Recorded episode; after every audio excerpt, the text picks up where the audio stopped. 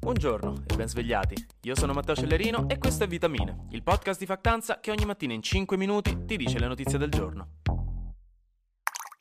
Negli Stati Uniti c'è stata una tragedia di cui si parlerà per un bel po' e che rappresenta in maniera molto forte un simbolo chiarissimo della loro situazione sociopolitica attuale. A Buffalo un diciottenne bianco è entrato in un supermercato di un quartiere a stragrande maggioranza afroamericana con un fucile d'assalto, comprato legalmente e con estrema facilità in un negozio, ormai lo sappiamo, e ha iniziato a sparare, uccidendo almeno 10 persone. Come se non bastasse ha filmato tutto su una diretta streaming su Twitch. Si tratta di uno dei massacri più orrendi della storia recente degli Stati Uniti, ma la cosa veramente inquietante è che tutto questo era premeditato e di stampo razzista. L'uomo infatti è un suprematista bianco, cioè fa parte di quel movimento di estrema destra che inneggia la razza bianca come superiore alle altre ed è andato in quello specifico supermercato perché sapeva che avrebbe trovato solo persone afroamericane. Aveva pure scritto su internet un manifesto strapieno di razzismo in cui per esempio faceva riferimento alla replacement theory, la teoria complottista chiaramente indissolubilmente falsa, secondo cui i poteri forti mondiali starebbero rimpiazzando le comunità caucasiche con quelle nere, asiatiche e messicane favorite dall'immigrazione e dai matrimoni interrazziali. Teoria che negli Stati Uniti, ma non solo, attenzione, hanno trovato un terreno fertilissimo anche nel contesto di QAnon e similari. Quella del suprematismo bianco negli Stati Uniti è letteralmente un problema di sicurezza nazionale, secondo l'FBI, e atti come questi sono classificati terrorismo domestico. Si tratta veramente di un problema drammatico che sta diventando sempre più mainstream e che secondo molti in un futuro non lontano potrebbe sfociare in disastri sociali senza precedenti. Ai noi niente Mahmoud e Blanco, però l'Eurovision è stato comunque bello emozionante e molto simbolico. È finito sabato e a vincere sono stati i Kalush Orchestra, una band ucraina che ha sbaragliato tutti specialmente grazie al televoto, ed è anche comprensibile. Noi siamo arrivati sesti, che è comunque un ottimo risultato, grandi raga. La canzone, che ve la metto in caption così vi tenete aggiornati, si chiama Stefania, è bella orecchiabile e mescola parti folk ucraine con una parte più moderna e reppata. C'è stata però qualche polemichetta, perché qualcuno ha rinfacciato che i Kalush avrebbero vinto solo per la storia della guerra. Ma anche se fosse, quale sarebbe il problema?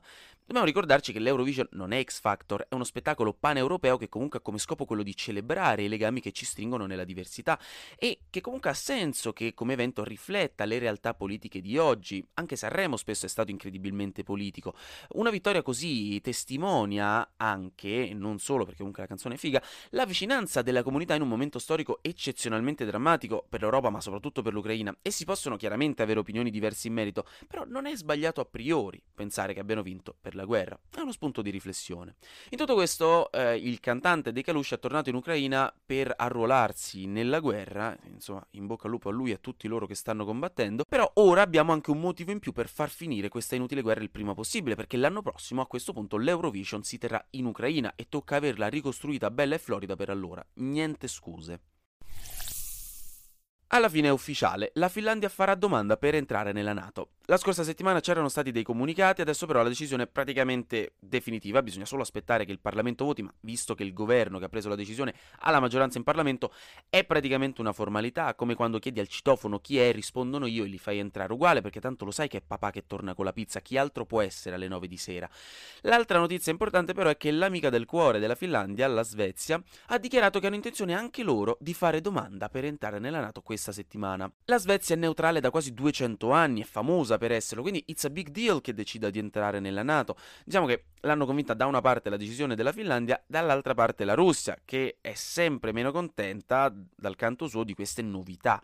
E infatti la Nato si è detta disponibile a fortificare la zona del Mar Baltico finché le due nazioni non entreranno nell'alleanza, per evitare che la Russia possa farsi strane idee. Tre flash news sono finiti gli internazionali d'Italia, il torneo di tennis che si è tenuto a Roma. Ieri ci sono state le finali e Djokovic ha vinto per la sesta volta in carriera il torneo battendo Tsitsipas, mentre per le donne è stata la polacca Swiatek, o Swiatek, scusate raga, non li so mai sti nomi, entrambi numero uno al mondo. Un po' troppo facile così, eh? Entrambi numero uno, grazie, eh? Nel senso... Ora la gente però è convinta che su Marte ci siano gli alieni e che ce lo vogliono tenere nascosto. Questo perché il rover Curiosity, quello della NASA che eh, nel 2013 si è cantato tanti auguri da solo, ve lo giuro una cosa dolcissima, anche un po' triste, poi però ha smesso di farlo perché in effetti era un po' uno spreco di batteria e nessuno si è mai veramente presentato lì per festeggiarlo, poverino.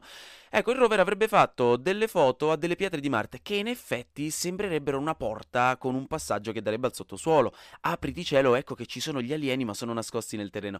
In realtà realtà è solo una prospettiva particolare di un buco nella roccia che le nostri menti assetati di pattern recognition riconducono a qualcosa di umano. Mi dispiace, niente alieni anche stavolta. Infine, anche in Croazia si discute animatamente di aborto a causa del caso di una donna al cui feto di sei mesi è stato diagnosticato un tumore al cervello, una situazione insomma grave, ma la donna, che pure aveva diritto all'aborto, si è vista rifiutare la domanda da quattro ospedali pubblici. Poi c'è riuscita, ma sono comunque scoppiate polemiche e manifestazioni a destra e a manca sia di abortisti che di anti-abortisti, rinfocolate soprattutto dalla prevalenza cattolica del paese. Molti temono che con il clima attuale si possa tornare a leggi più restrittive. Anche oggi grazie per aver ascoltato Vitamine. Tenetevi forte, è solo lunedì, però noi ci sentiamo domani, perché domani sarà successo di sicuro qualcosa di nuovo e io avrò ancora qualcos'altro da dirvi. Buona giornata.